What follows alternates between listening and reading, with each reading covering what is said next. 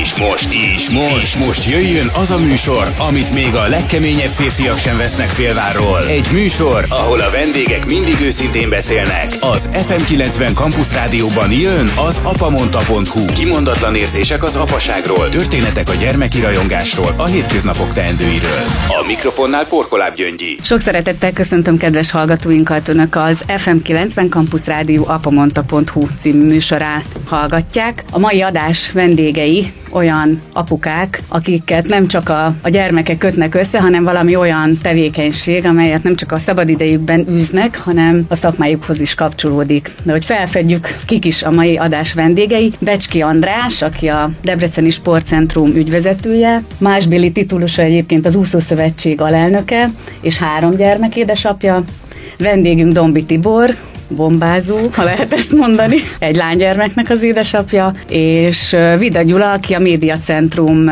főszerkesztője, egyébként pedig sportújságíróként kezdte pályafutását, és egy kisfiú édesapja, büszke édesapja. Itt Tibire visszatérve, a hallgatók nyilván tudják, de hogy a Loki többszörös bajnok, válogatott labdarúgója, bajnok, hétszeres bajnok, ugye?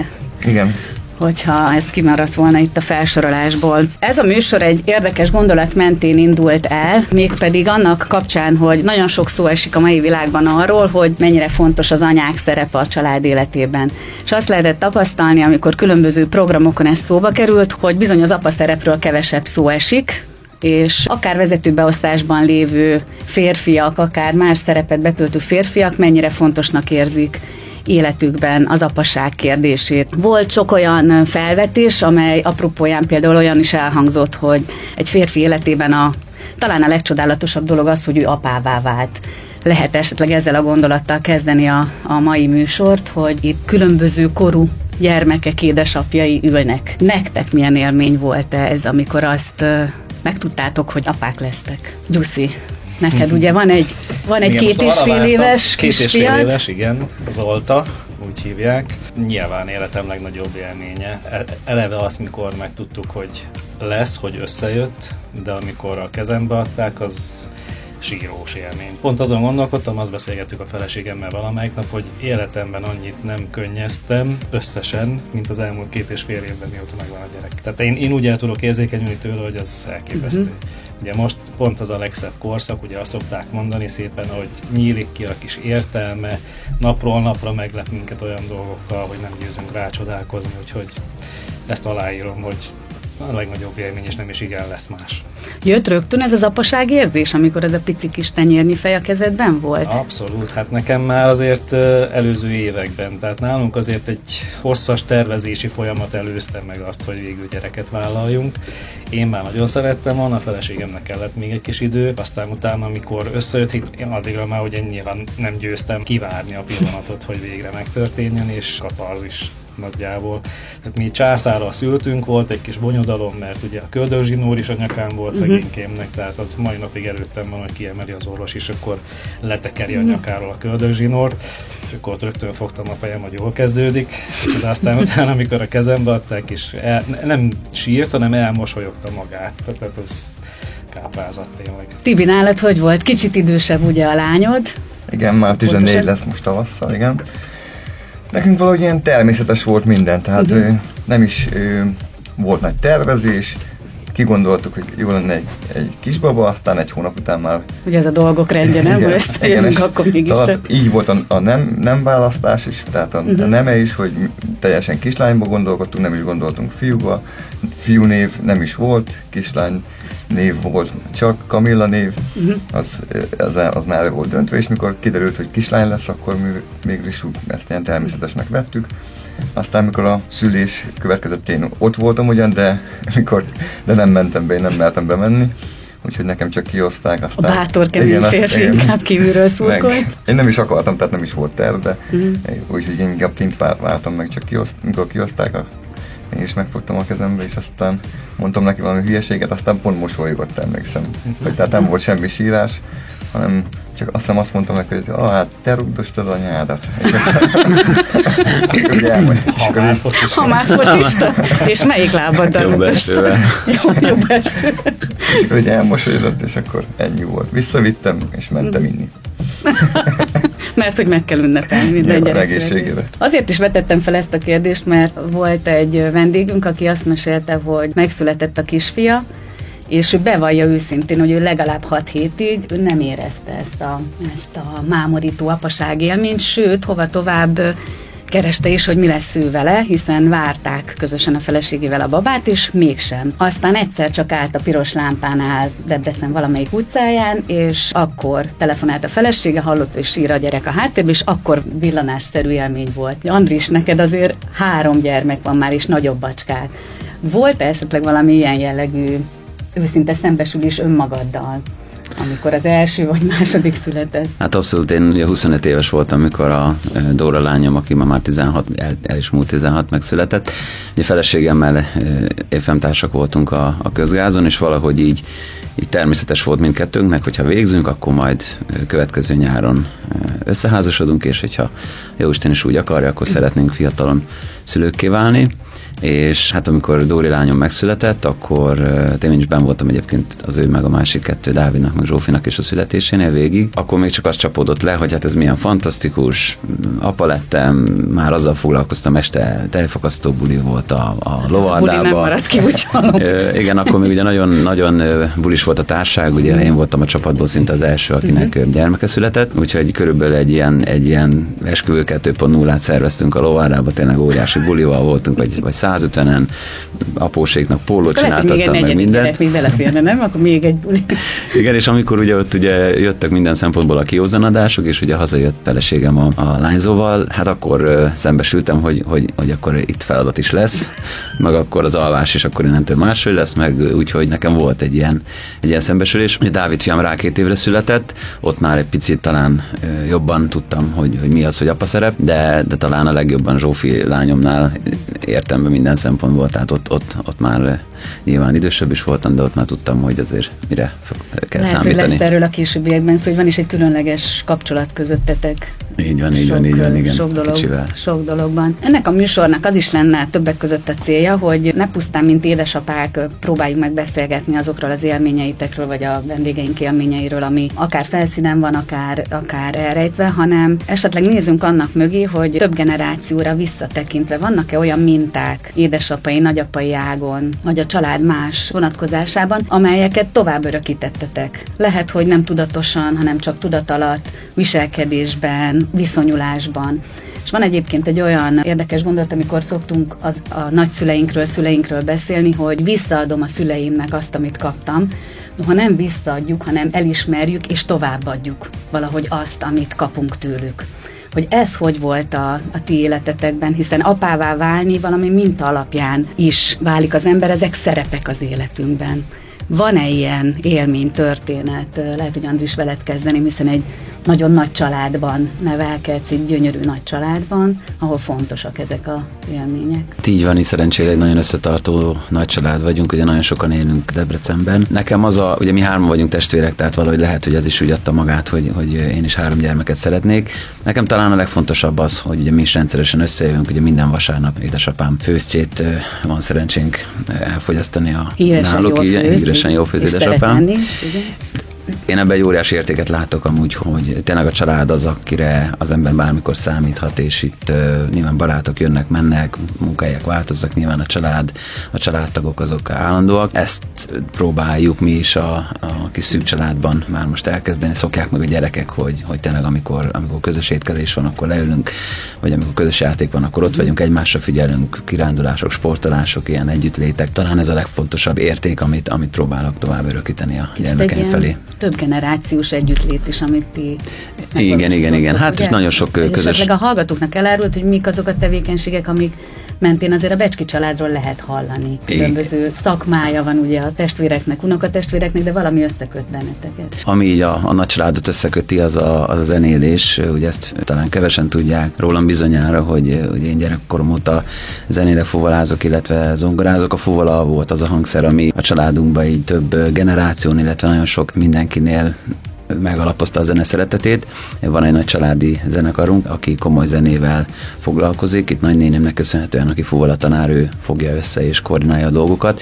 Tehát a zene az a, az egyik olyan tevékenység, ami, ami összehozza a generációkat. Tényleg itt nagyszülőktől kezdve most már uh-huh. unokáig nálunk is mind a három gyermek zenél. A másik pedig a, a, a sportolás, tehát itt akár a közös sielések, vagy, vagy vizitúrák, vagy, vagy bármilyen, ami, amivel tényleg generációk együtt tudnak mozogni. Ez a két tevékenység, amit így együtt végzünk. Tibi, ha más sportot említette Andris, a ti életetekben van-e minta, ami miatt mondjuk a lányod is, ami úgy tudom, hogy aerobikozik, vagy aerobikozott, de mindenképp valamiféle sport felé kacsingatott. Te sportolói múltadból adódik-e, vagy pedig ö, egyébként is fontos az, hogy a gyerekek sportoljanak?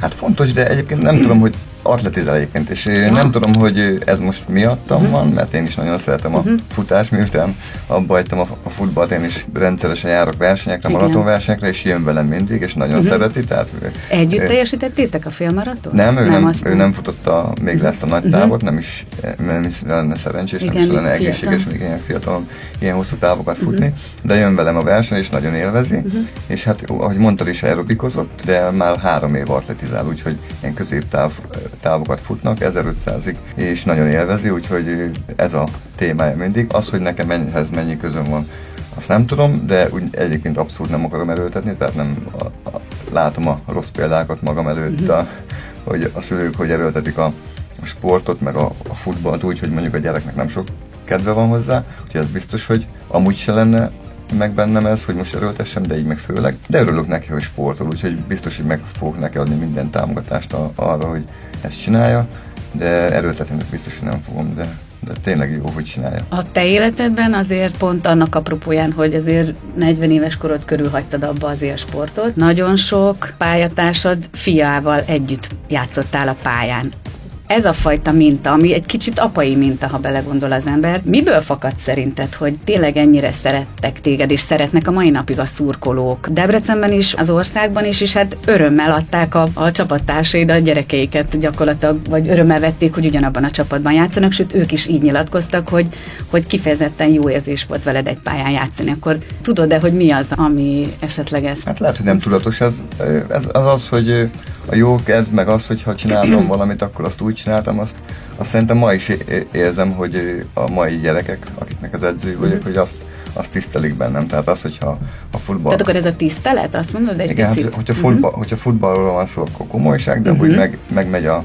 megy a hülyeség. Tehát uh-huh. ezt, úgy, ezt úgy szeretik a gyerekek uh-huh. szerintem ezt úgy, hogy amikor munka van, akkor, akkor munka van, de hogy azért mégis ne legyen minden mindenük megkötve, hogy mindent úgy kell csinálni, hogy én mondok. Úgyhogy szerintem ez volt, ez ilyen követendő talán is, amit szeretnek a mai fiatalok.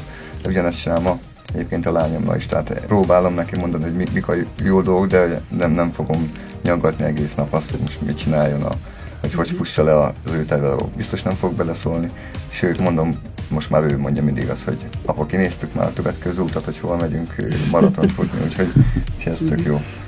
Azok a keretek, amelyet a sport ad, ugye azért évtizedeken át az élsportban mozogni, az persze kívülről nézőként az ember azt látja a kellemesebb oldalát esetleg. De ezek a, a keretek, amelyek a, ezzel az életmóddal járnak, ezek adhattak esetleg neki mintát, szerinted, hogy látta, hogy napi két edzés, mivel jár ez, étkezésben milyen tudatos és fegyelmezett viszonyulás. Hiszen a mai fiatalokról, ha beszélünk, azért léptenyomon lehet hallani, és sokkal nehezebb talán ezt, ezt a tudatosságot kialakítani bennük, és ott tartani az élsportban a tehetséges gyerekeket. Biztos, hogy segített neki abban, hogy azt látta, de uh-huh. egyébként mondom, hogy ugyanezt, hogy a, tudom mondani, amit az előbb is, hogy nem mondtam el neki, hogy nem most ezt így kell, uh-huh. vagy úgy kell, de, de látta azt, hogy, hogy mondjuk, hogyha valami buli volt, de mondjuk másnap meccs volt, akkor az meg se fordult a fejembe, hogy mondjuk mm. elmenjek, vagy, vagy biztos látta, hogy mondjuk milyen lemondás volt, ami szerintem nem is volt lemondás, mert én... Nem így érted meg? Meg nem is, nem is, tehát az a lemondás, hogyha én oda mennék nagyon szívesen, és, és nagy szívfájdalommal azt mondom, hogy nem megyek el bulizni, mert holnap meccs van, de uh-huh. én nagyon szívesen maradtam otthon, mert tudom, hogy nekem a legfontosabb az, hogy holnap jó legyek, és ő ezt látta, hogy ez nem is kérdés, hogy, hogy mit választok, úgyhogy ő sem úgy fogja föl szerintem, hogy mekkora áldozatot hoztam, és én sem így fogom föl, hogy én nagy áldozatot hoztam, mert nekem az életem a sport volt, és ő ezt, ezt látta, vagy látja. Gyuszi, neked mi az a családi minta, ami... Érdekes, éppen ezen gondolkodom. Ez megint csak tegnap vagy tegnap előtt volt otthon téma. Én 76-os vagyok, a 80-as években voltam kisgyerek. Azok voltak azok az évek, amikor ugye már az előző rendszer kezdett lazulni a szocializmus. Uh-huh. És az én édesapám, amikor hazajött a munkahelyéről, akkor fogta magát, és nagyjából egy gyors kaja után tovább ment maszekolni, ugye akkoriban azt mondták, szobafestőként Igen. dolgozott, és késő éjszakáig ment a fusi munka, hogy gyűjtse a pénzt a családnak. Tehát innentől kezdve nagyon nem is láttuk őt gyerekkoromban, Úgyhogy majd, hogy nem azt kell, hogy mondjam, hogy kimaradt egy az egyben az apa szerep ezen része, meg ahogy így visszagondolok, nálunk ez a klasszikus régi típusú családmodell volt, hogy apa dolgozott, kereste a pénzt, uh-huh. anya megnevelt, tehát édesanyám volt az, aki foglalkozott velünk, és hárman vagyunk testvérek, tehát ez korán sem volt egyszerű, de meg tudta oldani. És ezzel együtt uh, nyilván ugyanúgy szerettük, meg szeretem édesapámat a mai napig, de, de így, így, hogy keresem az emlékeket, hogy vajon milyen közös élmények voltak együtt, hát mondjuk a matek házit, mikor meg kellett oldani, akkor apa jött elő, mert anyának sokszor az, az annyira vagy kedvese volt hozzá, vagy türelme mhm. leginkább, és akkor apa, mint mesterember számolt. Tehát emlé- arra emlékszem, hogy a matek dogákra együtt készültünk fel, és utána milyen büszke volt, mikor jó sikerült hoztam haza az ötöst, hogy na ugye az én fiam, onnantól kezdve az ő mhm. fia voltam, meg akkor ő volt az apa. Szerintem ennek is köszönhető az, hogy én most ennek a szöges ellentétét próbálom csinálni. Tehát én a négykor leteszem a munkát, amikor sikerül, rohanok haza, és onnantól kezdve estig, lefekvésig én vagyok a gyerekkel. Már csak azért is, mert az édesanyjának ugye azért otthon van dolga a háztartással, de ki nem hagynám egyik estét sem, hogy végig játszok, és megvannak egy kis bejáratott programjaink a kölyökkel, és hát imádjuk egymást természetesen. Tehát lehet, hogy valahol ez ennek köszönhető, hogy kompenzálom azt, ami kimaradt nekem gyerekként az édesapámmal. Apamonta.hu Kimondatlan érzések az apaságról. FM90 Campus Rádió. Kedves hallgatóink, Önök az FM90 Campus Rádió apamonta.hu című műsorát hallgatják. Mai adásunk vendégei Becski András, Dombi Tibor és Vida Gyula, három édesapa, három különböző életpályáról érkeztek hozzánk, de egy dolog összeköti őket, az pedig a sport iránti szeretet. Ezzel a gondolattal folytatnánk a műsort. Van egy olyan mondás, amit én nagyon szeretek, hogy ha nem tudsz túljárni a róka eszén, akkor fordítsd az eszét ellene. A gyerekek kapcsán volt-e olyan élményetek, amikor azt éreztétek, hogy palira akarnak egy kicsit venni benneteket apukákat, és valamiféle olyan játszmát üznek itt, azért elsősorban a lánygyerekekre gondolok, ők tudnak ilyenek lenni, hogy valahogy az újjuk köré próbálnak csavarni benneteket, ugye Gyuszi neked picike még, de talán már ez, már ez nyiladozik benne. Tehát, hogy most is. ezzel kapcsolatban van-e, van-e valami olyan élmény vagy történet? Csak olyan van. Mondjátok, akkor kezdjétek ti. Hát én konkrét dolgot nem is akarok mondani, mert annyi van, tehát Aha. nekem lányom van, aztán én már, mikor még meg sem volt, már akkor eldöntöttem, hogy úgy is, úgy sem mondok neki nemet, úgyhogy... Ja, ez így. úgyhogy ez a mai napig így megy. És ez jó, hogy nem mondunk nem nemet, apuka? Nem, nem jó. jó. De egyébként... Tehát mi, Kicsit én, az anyukák én nem is, képvisel. Nálunk nem is az a klasszikus család uh-huh. van, hisz még uh-huh. külön vagyunk a, az anyukájával már most tíz éve, uh-huh. úgyhogy Budapesten jár iskolába uh-huh. a kislányom, és minden hétvégén ingázik szegény, most uh-huh. már hál' Istennek nagy így, úgyhogy most uh-huh. már meg tudja egyedül oldani, úgyhogy tök jó, de vagy én alszom ott fönnállok, hogy ott játszunk meccset, úgyhogy én ilyen hétvégi apuka vagyok, most uh-huh. a december volt, úgyhogy egész mai napig, tehát egy hónapig itt volt, iskolából is hamarabb eljött, úgyhogy uh-huh. ez az egy hónap ez most tömény volt együtt. Nem az a klasszikus család van nálunk, hogy akkor minden nap együtt töltünk minden percet, vagy minden estét. Az élet is így hozta, hogy tényleg az van, hogy nincs nem. Van-e valami, ami kedvenc történeted, és megosztanád a hallgatókkal? Fú, hát nem tudom. Vagy amit el lehet ez, mondani, mert néha nyomai. Most, most így nem jut eszembe, mert tényleg, a, tehát ez az egész életünk ilyen, hogy, uh-huh. hogy tényleg, de azért néha én is tudtam ideges lenni, és azért ő is korrekt velem, hogy most már hogy nagyobb, és én nem használja ezt ki, úgyhogy... Fontos az, hogy kiismerjétek egymást, tehát hogy azért ez egy, ez egy viszonyrendszer, bizonyos szerepek, apai szerepek, amit ugyancsak lehet, hogy hozunk, hogy most szigorú legyek, engedékeny legyek, ahogy te mondod. Most, hogy... most már kiismert ő is engem, hogy mi a kényelmes nekem, uh-huh. hogy most már nagy, tényleg 14 éves lesz, most, most már tényleg olyanok vagyunk, mint egy házastársak, úgyhogy Na. tök jó, hogy most már tud mindent, hogy mit, hogy merre. Vagyis egyfajta partnerségi igen, viszony, igen, igaz? Tehát, tehát nem már, egy fölé alárendelt viszony? Igen, most már, most már tök jó, uh-huh. hogy mhm. úgy, tehát elmegyünk bárhova, uh-huh. kirándulni, vagy bárhova elmegyünk, most már annyira jó, hogy most már szinte ő szervez mindent, és én csak sodródom vele. Andris. Ugye én, én hogy említettem, viszonylag fiatal, vagy legalábbis a mostani fiatalok vonatkozásában bizonyára fiatalon kezdtem a, a apai pályafutásomat, és hát én nem tudom, hogy mennyire ciké vagy nem ciké, nagyon sokat olvastam, hogy hogy kell uh-huh. ezt a mhm. nevelést csinálni, ha szabad így fogalmazni, mert, mert tényleg néha azt éreztem, hogy, hogy uh-huh. voltak ilyen elakadási pontok. A szigorúság tekintetében én se jártam elő, tehát nálunk is inkább feleségem volt az, aki jobban jelölte ki a kereteket. Én arra figyeltem mindig oda, hogy ugyanazt mondjam, amit a, a nejem, vagy legalábbis tényleg a gyerek ne érezze azt, hogy, hogy apánál menekülő útra talál.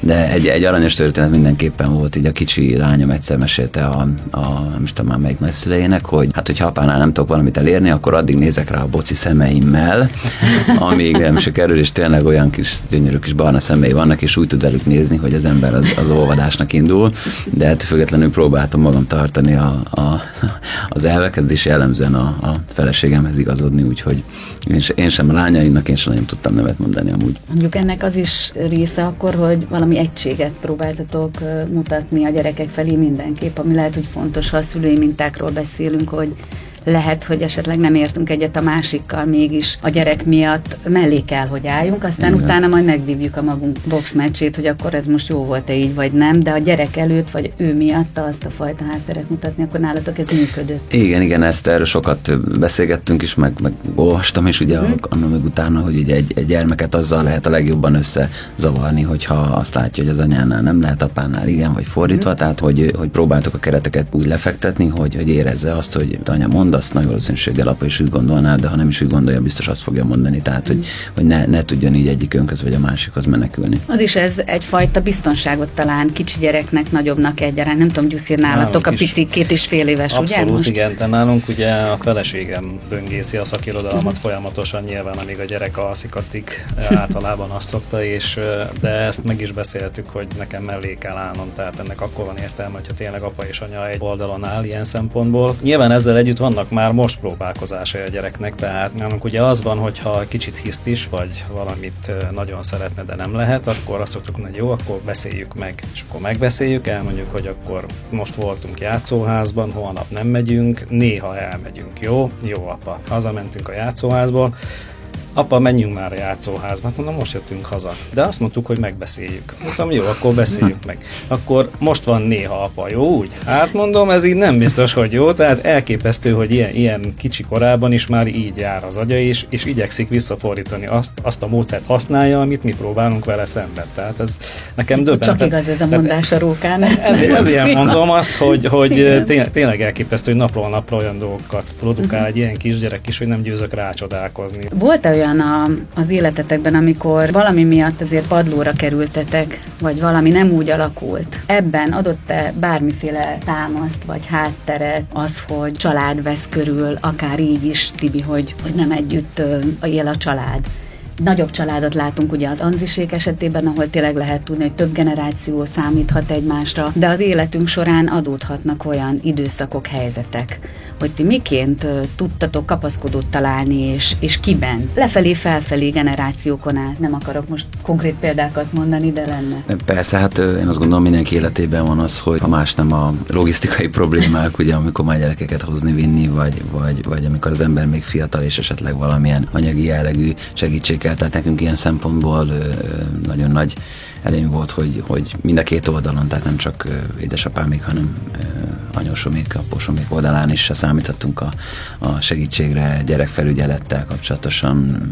Hát volt nyilván, amikor visszament a feleségem például dolgozni, és akkor, akkor nyilván egy olyan ritmust kellett felvenni, ami ugye korábban nem volt, és hát voltak ezek a pillanatok. Meg nálunk az első két gyermek nagyon-nagyon rossz alvó volt. Az, arra, arra emlékszem, hogy ott, ott rengeteg olyan idő volt, vagy időszak volt, hogy, hogy tényleg ez a folyamatos kiavatlanság már annyira beforgatott minket egy ilyen, egy ilyen végálláthatatlan soha az az ember érzése, hogy, hogy, hogy azt se tudja, hogy mikor van éjjel-nappal, mikor lesz ennek ez eleje igaz, bocsánat, hogy szabad vágok, pont tegnap olvastam egy cikket, ami azt írta, hogy akár váló ok lehet az a fajta viszonyulás, viselkedés, amit ilyenkor az ember a fáradtságból adódóan tud produkálni, akár kikelvő magából, mert nem találja a kapaszkodót, nem tud feltöltődni. Hát igen, meg, meg ott megbeszéljük, hogy igen, kinek is kell aludni, mert ugye mind a kettő elmondja, hogy nekem azért kell aludni, mert én dolgozok, vagy én meg azt mondja, én is dolgozok, tehát ezekkel, tehát mindig közös nevezőre kellett jutni, de, de visszatérve az eredeti kérdésre, hogy igen, nem beszámítottunk a, a nagyszülők segítségére, a nagy család segítségére. Tibi, te mint a sportban élted az életed, vagy éled most is. Ugye ott azért az ember néha kerül padlóra, vagy nem úgy sikerülnek dolgok. Adott neked plusz támogatást, akár az, hogy csapattársaid, vagy a barátaid ott voltak a csapatban,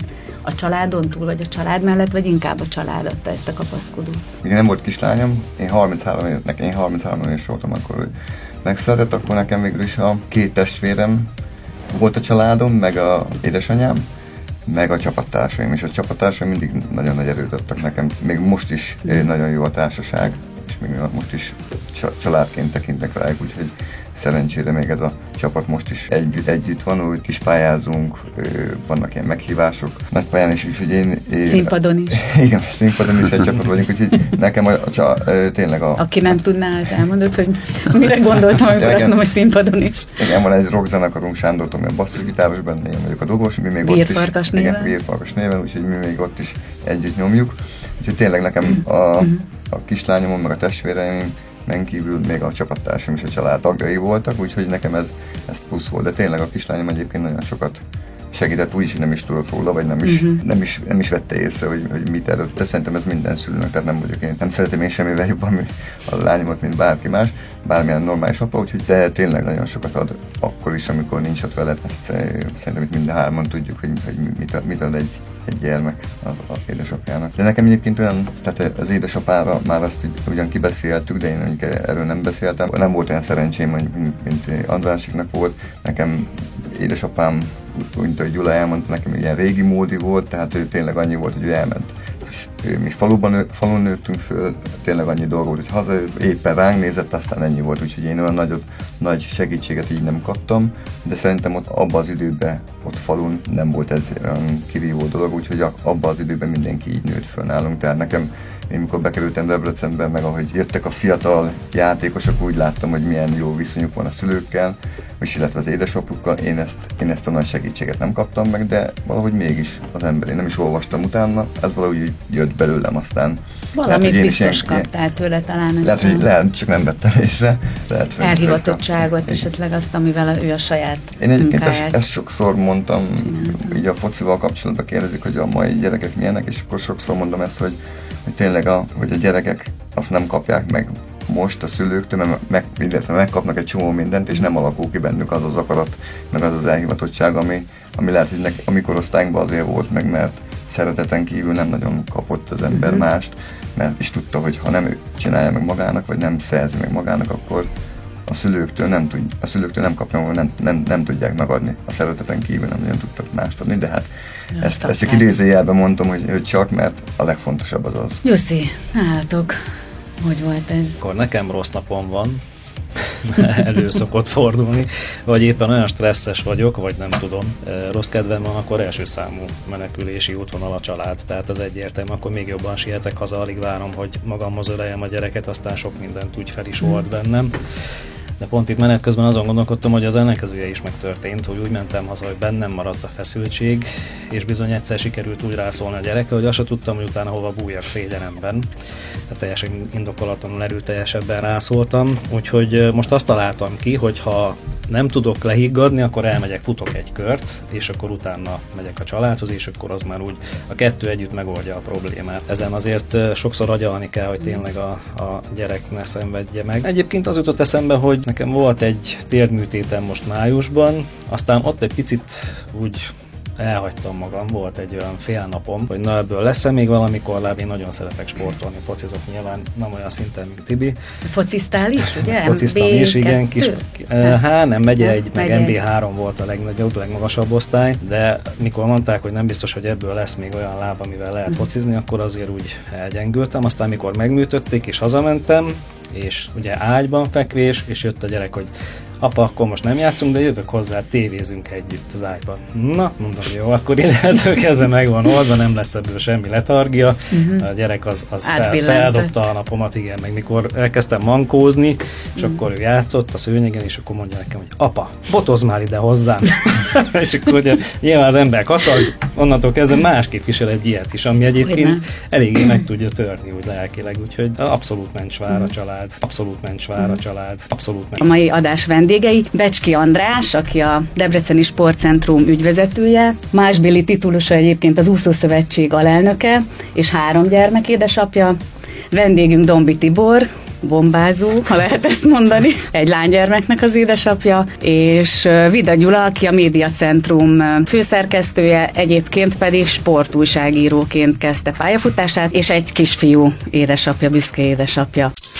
Apamonta.hu Kimondatlan érzések az apaságról. FM90 Campus Rádió. Divat mostanában arról beszélni, vagy ezt a kifejezést használni, hogy léteznek apakócsok, vagy apaedzők. Talán Tibi említette, vagy te is, Gyuszi, hogy a mai fiatal gyerekeknél lehet azt látni, hogy nyilván annak a szülőnek, akinek fontos, hogy sportoljon a gyereke, beleáll, és nem pusztán a havi díjat fizeti be, hanem elkezdi apaként is edzeni. Ez az apakócs, vagy apaedző szerep, ez jelen van-e valamilyen módon az életetekben? Ugye talán Tibi elmondtad, hogy te nálatok ez nem volt ennyire, hanem valahogy automatikus volt, hogy sportoljon. Kami és azt csinálja, amit szeretné. De Andris, nálatok esetleg van-e ilyen? Hiszen ott nálad a édesapád is gyakorlatilag úgy tartja össze a családot, hogy lehet látni, hogy milyen irányokat jelöl ki. Hát én ezt ketté választanám, mert tehát egyrészt apaként abban felelősségünk van, hogy, hogy tényleg a gyermek sportoljon, vagy együtt sportoljunk, meg, meg egészségesen éljünk, meg tehát tényleg szabadidős programok legyenek együtt, stb. De onnantól kezdve, hogy a gyermek mondjuk elkezd versenyszerűen valahol sportolni, akkor ott, ott viszont kifejezetten fontosnak tartom, hogy mint szülő maradjunk meg szülőnek. Mert sajnos nagyon sok rossz, rossz példát látok itt sportvezetőként, hogy, hogy egyszerűen nem tudnak a szülők a partvonalnál vagy a lelátón megmaradni, és ugye sokszor egyrészt, tehát az rosszabbik, mikor mondjuk a edzésen bírálja a csapattársait, edzőt, edzés körülményeket, akármit, de az se jó, hogyha otthon elmondja, hogy mit kellett volna csinálni.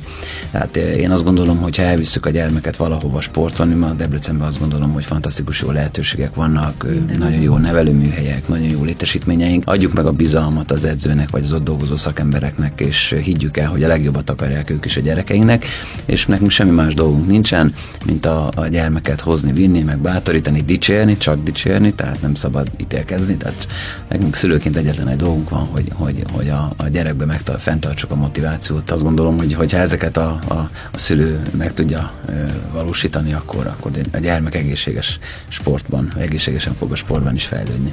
Ha már említetted, hogy sportvezetőként vagy sportintézmény létesítményvezetőjeként tapasztalsz azért ezt az, a szülő részéről nem megvalósult álom a gyereken keresztül valahogy megjelenik-e? Tehát látjátok-e azt, hogy na ez nekem nem sikerült, de én mennyire szerettem volna, és akkor azért tolja a gyereket, és esetlegesen nem arra a pályára állítja.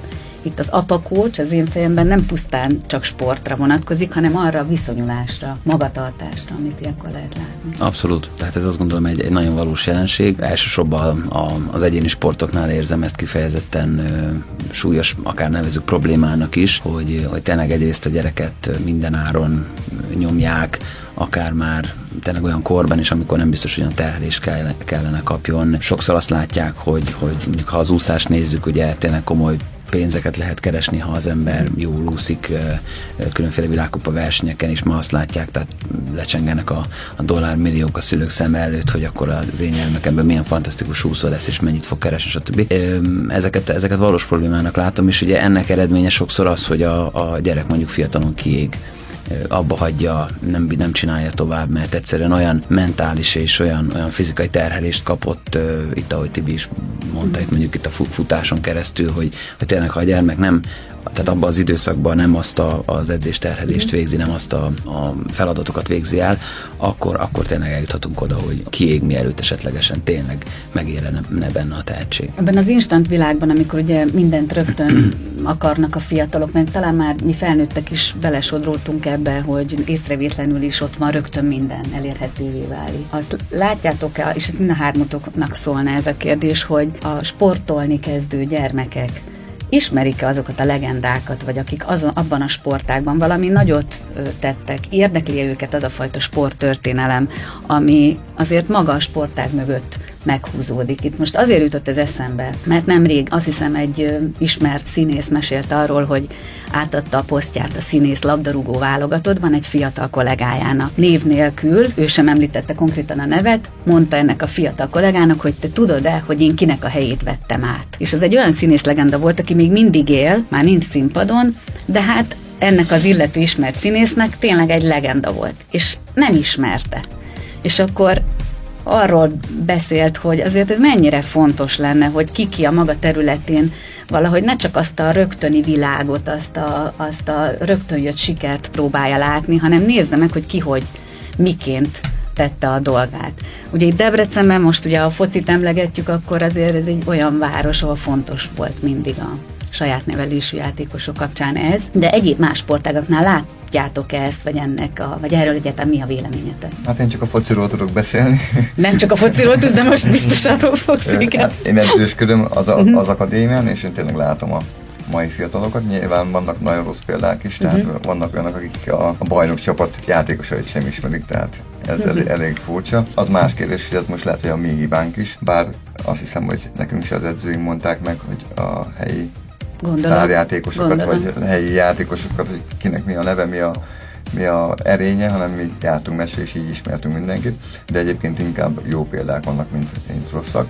Egyébként, hogyha már nem csak a focit nézzük, hanem mondjuk nézzük akkor az atlétikát, az én kislányom is tök magát, tehát nem én mondom neki, hogy üljön le a gép elé, és akkor megnézze a YouTube-on, vagy bárhol, utána tudom mai világba keresni, és tényleg e, e, most már egy kicsit, remélem nem hallgatja most, de már néha engem fáraszt, hogy elkezdi mondani, hogy ez a, ez a versenyző, ez ekkor, ekkor e, ezt nyerte, az akkor azt nyerte, és akkor elkezdi mondani, és akkor én próbálom úgy csinálni, mint hogyha mennyire érdekelne, de egyébként néha már le tud választani, de tök jó, egyébként ezt tök, tök pozitívnak tartom, hogy nyilván nem csak edz, hanem tényleg érdekli ez az egész, mert az a legfontosabb, hogy szeresse és érdekelje. Azért érdekes, amit mondasz, mert volt egy nagyszerű menetelése a Lokinak 2009 körül, és akkor azt hiszem pont Sándor Tomival beszélgettünk, és mondta, hogy mennyire hiányzik talán az a fajta erős atletikus vagy atletikai képzés a magyar fociból, az utánpótlás fociból már, amit külföldön lehet látni. És sokszor egyszerűen a gyorsaság, a futásbeli technika az, ami vagy gyorsabbá tesz, vagy ügyesebbé tesz egy labdarúgót a pályán. Egyébként pont, hogy a te lányod atletizál, mennyire látod azt, hogy, hogy változott esetleg ezen a területen a, a sport, és nyitottatok e felé? A labdarúgás? Akár a labdarúgásban, igen, hogy képzettebbek ilyen szempontból a sportolók. Vagy az a fajta nyitott mozgás, világ, mozgás. amit ö, említettél, hogy a lányod is már ugye az internet nyitott sokkal inkább, mint amikor úgymond mindannyian itt körbenéztem, Persze, fiatalak igen. voltunk, tehát hogy lehet látni olyan technikákat, Persze, olyan edzésmódszereket, amivel azért lehet saját magadat is fejleszteni, megnyitottabbá tenni. Hát, egyébként, ha már ilyen elit akadémiáról beszélünk, mondjuk, mint a Debrecen, és ott már nem nagyon szeretik a a, a vezetők vagy az edzők, hogyha mindenki magának csinálja ezeket a dolgokat, de egyébként tényleg most már sokkal jobban odafigyelnek az ilyen dolgokra is, például, hogy magára a mozgáskultúra milyen legyen, úgyhogy szerintem már ilyen problémák nincsenek, úgyhogy az edzőkön vagy a játékosokon ez nem múlik. Tehát inkább az edzőkön ezeken, ezen nem múlik. Tehát olyan edzések vannak, ahol csak a mozgáskultúrát figyelik, és már tényleg lehet látni egyébként, mikor játszunk egy alacsonyabb osztályú csapat ellen, hogy azért látsz, hogy kik, kik azok, akik akadémián nőttek föl gyerekek, és kik azok, akik ilyen adhok módon edzettek egész életükbe, és a magá, magán a mozgásokon is látszik. Úgyhogy ilyen szempontból szerintem fejlődtünk. Igazából benne vagyok én is 30 vagy 40 éve már futballban, de még ugye, valaki megkérdezi, hogy miért, miért nem tudtunk fejlődni a, a, az elithez képest még mindig csak ugyanazt tudom mondani, hogy nem tudom. Gyuszi? Ha már a példaképekről, meg a legendákról beszéltünk, még én most arra tudok itt hivatkozni, mikor riporterként rengeteg gyerekkel készítettem interjút, és ugye ki a példaképed, ki a kedvenced, mindig az aktuális befutott sztárokat mondják. Szerintem fogalmuk sincs az adott sportágnak a legendáiról, hanem amit éppen látnak abban a korban, most ugye nyilván Messi meg Ronaldo, uh-huh. gondolom, ha már labdarúgásnál vagyunk mindenkinek, ők ketten a példaképei. Ez ehhez lehet, hogy meg kell érni. Fel kell, el kell érni azt a kort mondjuk, amilyen a Tibi lánya, hogy ő már neki már igénye van az, hogy magától utána nézzen, megnézze, hogy mégis azért kik hogyan művelik ezt a sportágat. Szülői Nem tudom, minta hogy... lehet ebben, hogy amikor mondjuk sportközvetítés, tehát sportmérkőzés néz család mondjuk a tévé előtt is nyilván ezt, amikor be van kapcsolva háttértelevíziózásként, akkor is éri ingerként a gyereket, még az nem persze, is érdekli annyira. Tehát én, én nagyapámtól tanultam azt meg, hogy hogy van egy Európa bajnokságon a csoport beosztás, abból hogy jutnak fel. Tehát én sehol nem olvastam a különböző sportágak szabályait, hanem a édesapám és nagyapám mondta el, vagy tanított meg, úgyhogy néztük a tévét közben. Hát valahogy megszerettem én is a labdarúgást, tehát gyerekkoromban nálunk rengeteget ment a tévé, tehát a foci meccseket néztük, de érdekes, hogy nem az sem édesapám, hanem a keresztapám uh-huh. miatt, mert ő, viszont NB1-es labdarúgó volt Nyíregyházán, és mivel be volt kapcsolva, gondolom, hogy valahogy a felé tereltek minket, meg hát akkoriban,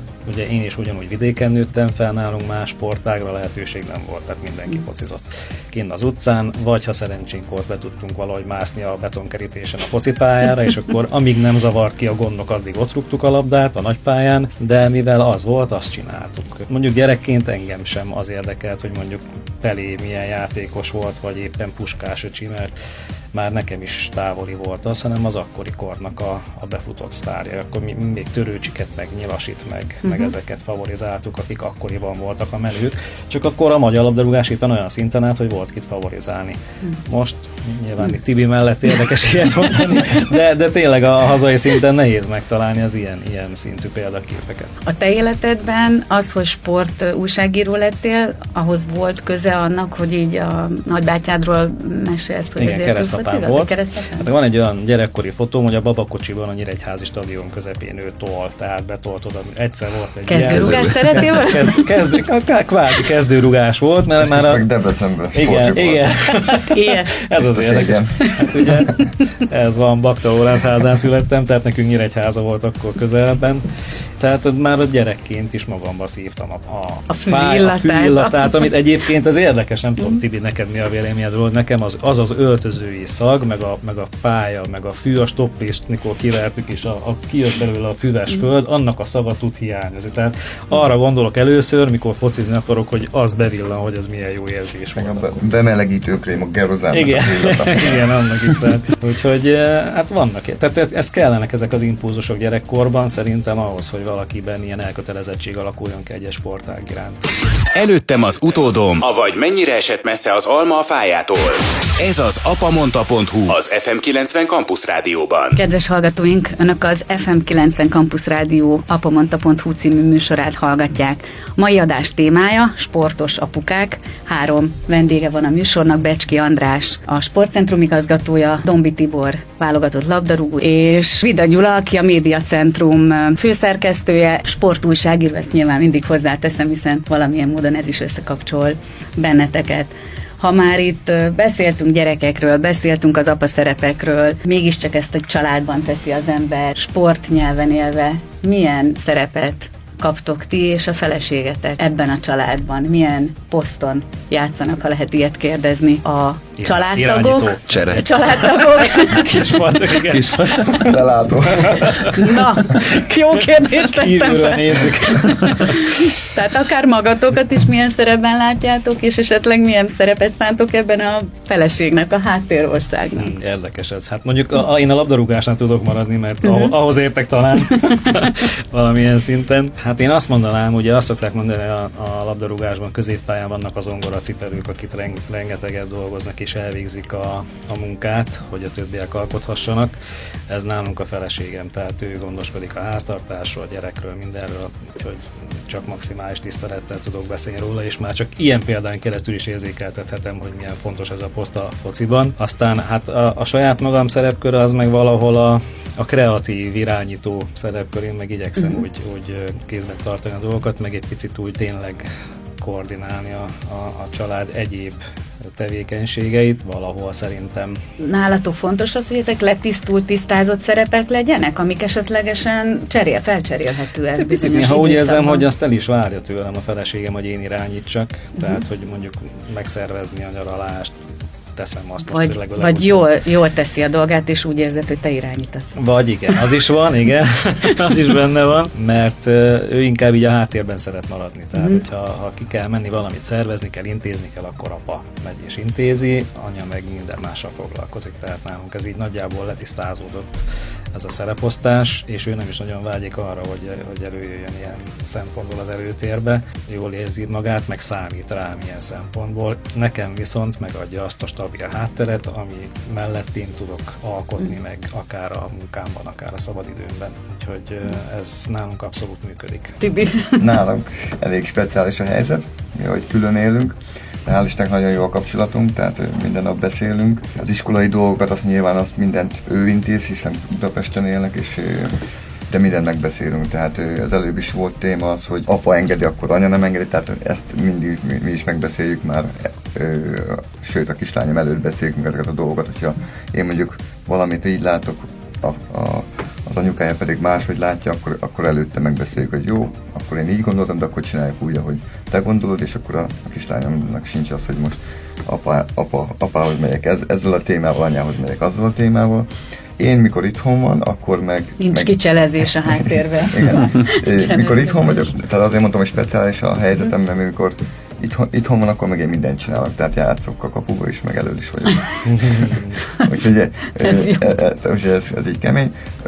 Nekem is van nekem is barátnőm, úgyhogy ő nagyon sokat segít, mert egy hál' Istennek nagyon jó kapcsolat is, úgyhogy eléggé speciális a kapcsolat, hisz ő van olyan, hogy tehát a karácsonyok is egy nálam vannak. A, hát van egyfajta összhang. Igen, igen tehát ő a, a kislányomnak a a, az anyukának az összes rokon ott van nálam, tehát van úgy, hogy ott vagyunk 30-an, és egy vér szerinti rokonom van a kislányom, úgyhogy, úgyhogy sokan nem is értik, hogy nálunk hogy vannak ezek a dolgok, de én így érzem jól magam, így bék, békesség van a szívemben, már mikor szétmentünk, akkor sem volt sosem háború, hisz valahogy így szerencsénk volt, hogy, hogy nem volt ég az egyik szerelmes a másikba, mm. vagy, vagy fordítva, hanem így egyszerre valahogy így kiszerettünk, egymásból, de nem volt mégsem az, hogy megutáltuk egymást, hanem a tisztelet az megmaradt, és hát ez nagyon fontos. bár lehet, hogy ezt lehet negatívként is említeni, hogy mondjuk nem tartottunk ki egymás mellett eléggé, hanem az első vagy második kisebb konfliktusnál mondtuk, hogy te mész jobbra, én balra, és, uh-huh. de viszont lehet, hogy az, emiatt van pont az, hogy,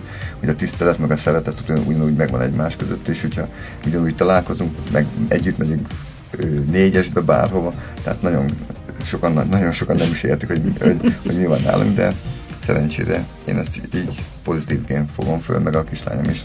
Nyilván ő, ő most 14 lesz, de már három éves kor óta, tehát még, még mm. tisztába kellett tenni, amikor külön mentünk, és akkor tényleg tulajdonképpen voltam az édesanyja is, úgyhogy...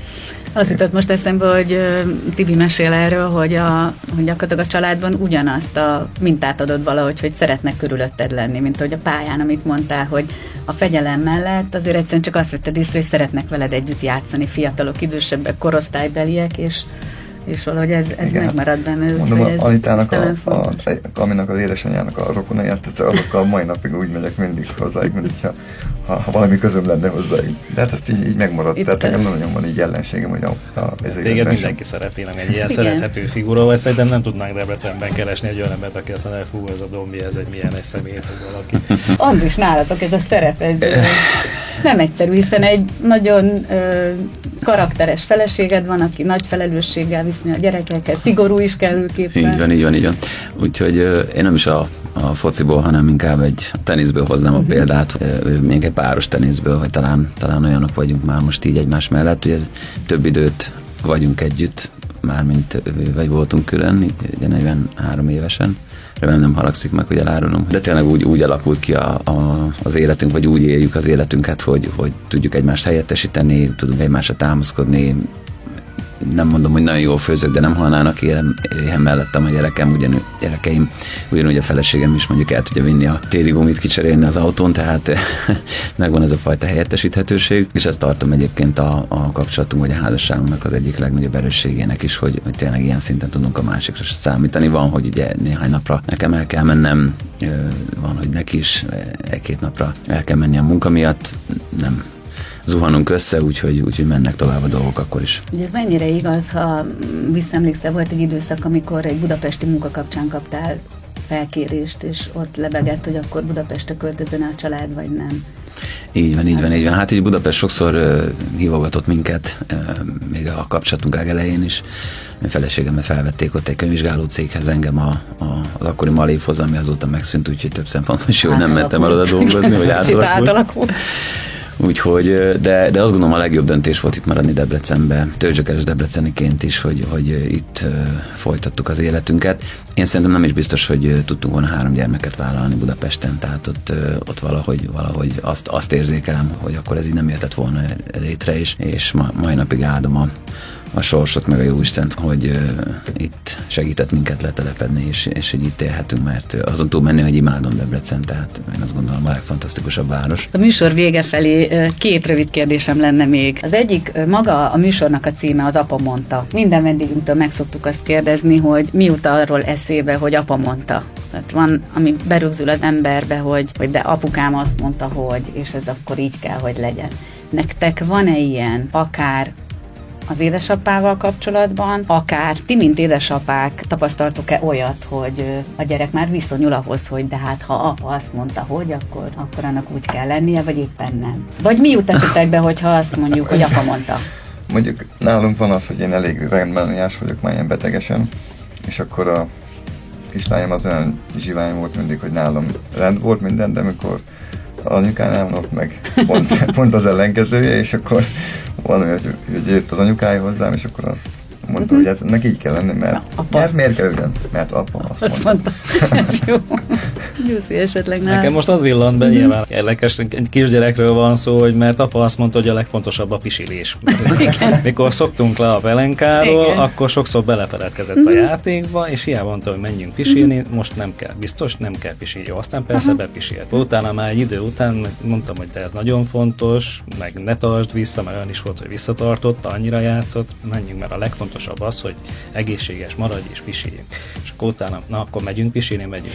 Mert anya, mert apa mondta, hogy a legfontosabb a pisilés. Tehát ez, ja, nálunk ez volt. De egyébként a fatertól is maradtak meg olyan dolgok, mikor kineveztek engem ide főszerkesztőnek, akkor ugye neki volt egy atyai tanácsa, hogy azt mondta, hogy fiam, legyél kemény, de ne legyél most nem mondom azt a szót, amit szoktak használni a rossz főnökre, ne legyek olyan. Tehát ilyen, ilyen egyszerűen kifejezte a dolgot. Egyébként, hogy most mondtad ezt, az jutott eszembe, hogy vannak olyan tevékenységek, amelyekről a szakemberek azt mondják, hogy kifejezetten az apákhoz kell, hogy kötődjenek egy gyerek életébe, és például egy ilyen a kerékpározás, a biciklizés uh-huh. tanulása, amit megtanított egy anyuka is, meg szalad utána a seprűnyéle, vagy adott esetben, de ennek van olyan mögöttes tartalma, ami fontos, hogy ezt az édesapától tanulja meg a gyerek. Várom. Nem is baj, hogy kötőd, kötődnek. Gondolom, túl, túl rajta.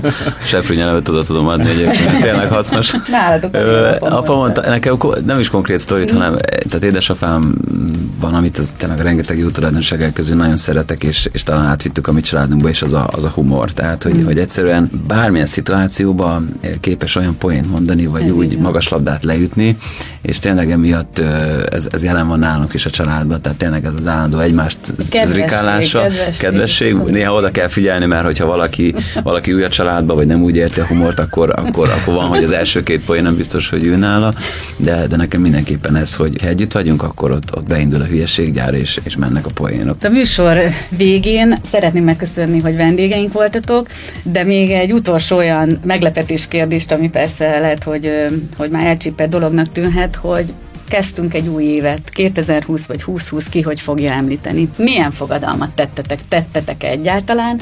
Vagy van-e a családon belül ennek hagyománya, hogy akkor most mi megfogadunk közösen valamit, megtervezzük a jövő évet? Vagy nektek egyénileg van-e ilyen? Én kicsit a női szerepből mondom, amíg itt gondolkodtok, látom, hogy jár a, jár a fejetek, hogy így vagy úgy van. Ugye a nők életében mindig van egy ilyen, akár a céljaira, akár a súlyára, akár a sportolásra vonatkozólag mindig kitűzünk, hogy mínusz 3 kiló, vagy 5 kiló, vagy plusz 2, vagy éppen most konkrétan az én lányaim belefognak egy vegán januárba, a nyolc éves kisfiam szeretne csatlakozni, úgyhogy most itt nagy a hezitálás, tehát hogy vannak ilyen picike fogadalmak, meg nagy fogadalmak, szóval ez hogy van nálatok, és akkor ez lenne a záró kérdés. Záró kérdés. Hát én, én nagy, nagy fogadalmat nem, nem szoktam tenni. Most idefele jövet így az autóba gondolkoztam, hogy, hogy miről is fogunk itt beszélgetni. Ugye említettem, hogy sok szakirodalmat olvastam régen így a gyermekekkel, gyermeknevéssel kapcsolatosan, és ami így beugrott, az, az nagyon tetszik az a, a megfogalmazás, hogy a gyerekekkel együtt eltöltött minőségi idő. Most ugye a, tényleg a gyermekeim egyre nagyobbak, ugye 17 lesz a lányom ebben az évben, 15 a fiam, 11 a, a kicsi lány. Nagyon fontosnak tartom, hogy azt a egyre kevesebb időt, mert nyilván most már barátok jönnek, mennek. Ugye Szilveszter is most már ugye külön volt az egyik lányzótól, hogy, hogy tényleg azokat az időket, amiket együtt tudunk lenni, az, az, az minőségben teljen el az ő oldalukról is, meg a mi oldalunkról is. Tehát, hogy akkor telefont, munkát, minden egyéb dolgot lerakni. Most elkezdtünk például kártyázni, na, ezt nagyon élvezzük, hogy, hogy van egy ilyen új aktivitás így a családban, hogy együtt tudunk most már így öten kártyázni. Tehát, hogy ezeket próbáljuk szinten tartani, ezt tehát meglátjuk, hogy milyen sikerrel, de remélem, hogy a gyerekek is megtalálják benne az élményt, meg az élvezetet, nem csak mi, mint szülők. Tibi, hát, te tettél fogadalmat? Nem, nem, nem sem. soha nem tettem még. Most sem tettem, uh-huh. meg sőt, nagyon le sem zárom a, uh-huh. az évet, mert. folytatódik az élet. Egy élet van, aztán úgy, hogy így majd a végén. Ez leg, is leg, egy jó szemlélet. Leg, leg, leg, végén zárjuk le, aztán uh-huh. lehet, hogy azt nem én fogom lezárni, de uh-huh. azt már nem lesz rá időm azt úgy lezárni, de én nem nagyon szoktam ilyen uh-huh. nagy hangzatos fogadalmakat tenni, de ahogy András is mondta, hogy az, hogy egy kislányommal legyek minél többet, az, az is, tehát nem megtervez volt, vagy nem fogadalom volt, de olyan jó volt, hogy az így alakult, és nagyon, ahogy mondtam az előbb is, hogy sokat járunk így versenyekre együtt, meg sokat járunk együtt utazni, azok a legjobbak. Ha így most megfogom, fogadom, akkor azt szeretném, hogy minél, ebb, ebből minél tovább legyen, ahogy, mint ahogy ti is mondtatok, ameddig lehet, mert mm. lassan tényleg az lesz, hogy már nem én leszek a legfontosabb neki. Vagy egy kicsit talán hálát adni annak, amit kapunk, vagy, vagy észrevenni azt, Igen. hogy ne természetes legyen valami, ami, ami adott, hanem visszatekintve talán így Igen, mikor, mikor egyedül vagyok, mert vagyok sokat egyedül, mármint uh-huh. hogy nincs itt a kislányom, akkor sokat gondolok arra, hogy hogy milyen jó nekem mégis, hogy nagyon boldog vagyok, és hogy ez jó érzés. Ehhez csatlakoznék, ez, ez nálam abszolút így van. Én sem szoktam újévi fogadalmat tenni, de nálam egy ideje, én tudatosan használom azt, hogy picit megállok, és hát hálát adok azért, amin van. Tehát nem szabad elfelejteni, értékelni azt, amit, amit elértünk az életben. Ez nálam akkor kezdődött, mikor először közvetíthettem labdarúgó mérkőzés, és egy gyerekkori álmom volt. És akkor, mikor beültem a kommentátori székbe, felraktam a fülest a fejemre, és hátradőltem, és azt mondtam, hogy fú, milyen óriási, hogy én azt csinálom, amit akarok, hogy ezt el ne felejtsem egy pillanatig sem, egy mérkőzésen sem erre emlékeztetni saját magam, hogy itt ülsz, ezt akartad, csináld, akkor maximálisan, és az élet minden területén igyekszem ezt bevezetni, hogy amikor hazamegyek, akkor tényleg szétnézek, szép mm. ház, szép család, egészség, minden megvan, köszönöm szépen, nem vágyom többre. Hát ez zárszónak csodálatos. Köszönöm szépen, hogy a vendégeim voltatok. Köszönjük uh, is. Mi köszönjük a Kedves hallgatóinknak pedig a figyelmet. Önök az FM 90 Campus Rádió apamonta.hu című műsorát hallgatták. A mikrofonnál Porkoláb Gyöngyi. A viszont hallásra további jó rádiózást kívánok. Ez volt az apamonta.hu, az FM 90 Campus Rádió önkritikus, őszinte férfias magazinja. Találkozunk jövő héten is, ugyanekkor ugyanitt.